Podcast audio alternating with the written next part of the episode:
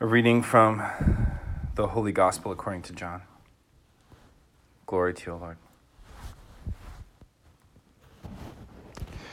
Six days before Passover, Jesus came to Bethany where Lazarus was, whom Jesus had raised from the dead.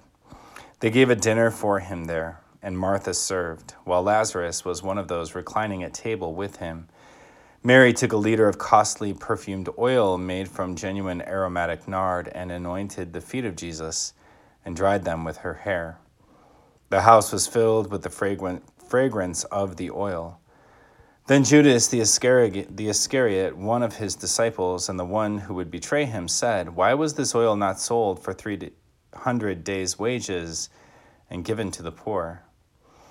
He said this not because he cared about the poor, but because he was a thief and held the money bag and used to steal the contributions. So Jesus said, Leave her alone. Let her keep this for the day of my burial. You always have the poor with you, but you do not always have me.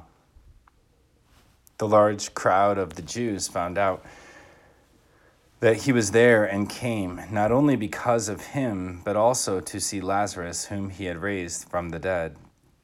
And the chief priests plotted to kill Lazarus too, because many of the Jews were turning away and believing in Jesus because of him. The Gospel of the Lord. Praise to you, Lord Jesus Christ.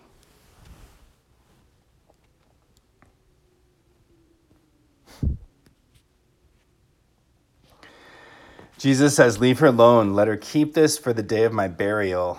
You always have the poor with you but you do not always have me. And those words, those words, they might strike our hearts in a different way this year. They might strike our hearts in a different way this year. I was saying to somebody the other day, like, if you knew the last time you received the Eucharist would be the last time, for this many weeks? Would that have so, if you knew the last time you received our Lord in the Eucharist would have been the last time, would it be different now? And inevitably, people say, yes, it would be different.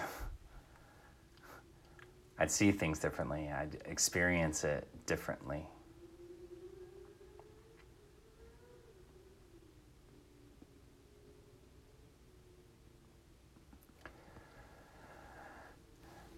And so when we have those opportunities to encounter Him, we treasure them.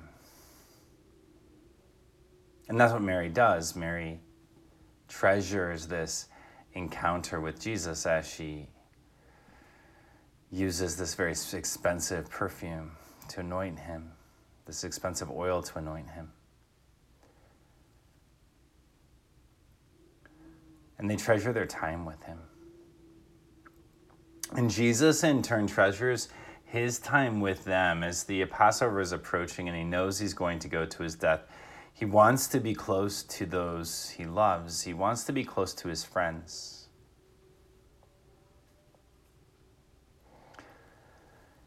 He wants to be close to his friends.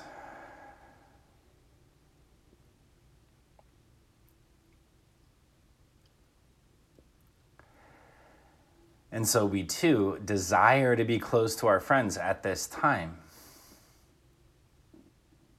This time of uncertainty, this time of weirdness, there is a desire to be close to our friends. And and again, that's something that we have to be intentional about as an act of charity is reaching out to our friends and connecting with them, whether that's with a phone call or an ad hoc Zoom meeting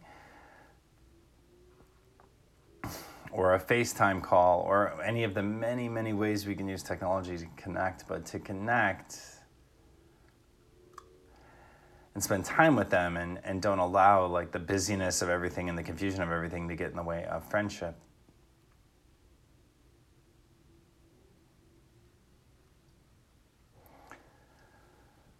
Because we need that in times of distress.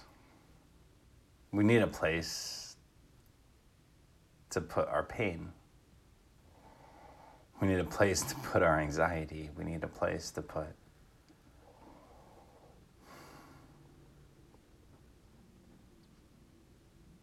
our grief.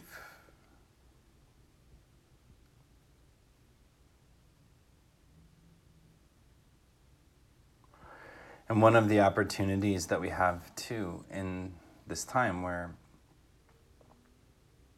we're not worshiping in the same way, we're not gathering in the same way that we used to, is to look for those ways of being charitable and of finding our Lord's face in the face of the poor. And the face of the poor might be that friend who really needs a phone call, it might be that family member that you've been separated from for some time and you just decide to bite the bullet and reach out to them.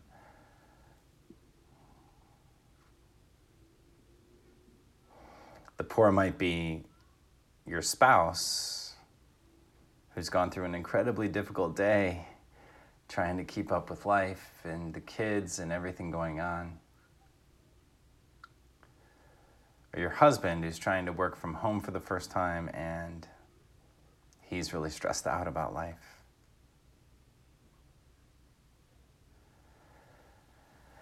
And we find our Lord's face there.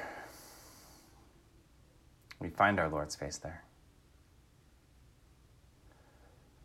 We find an opportunity to love Him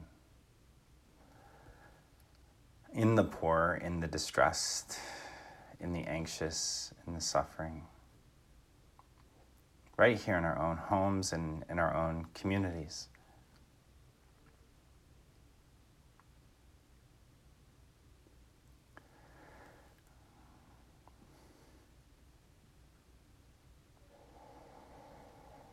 And that too becomes a place to become something to do with our longing, the longing that we have to be united with our Lord in a very particular way.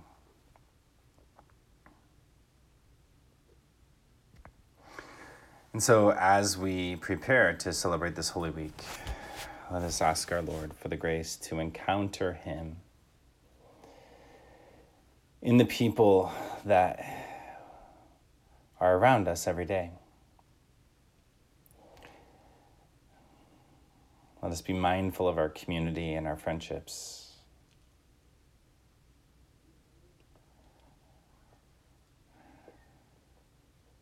Most especially to ask our Lord for the grace, both to find Him and to bring Him to each person that we encounter.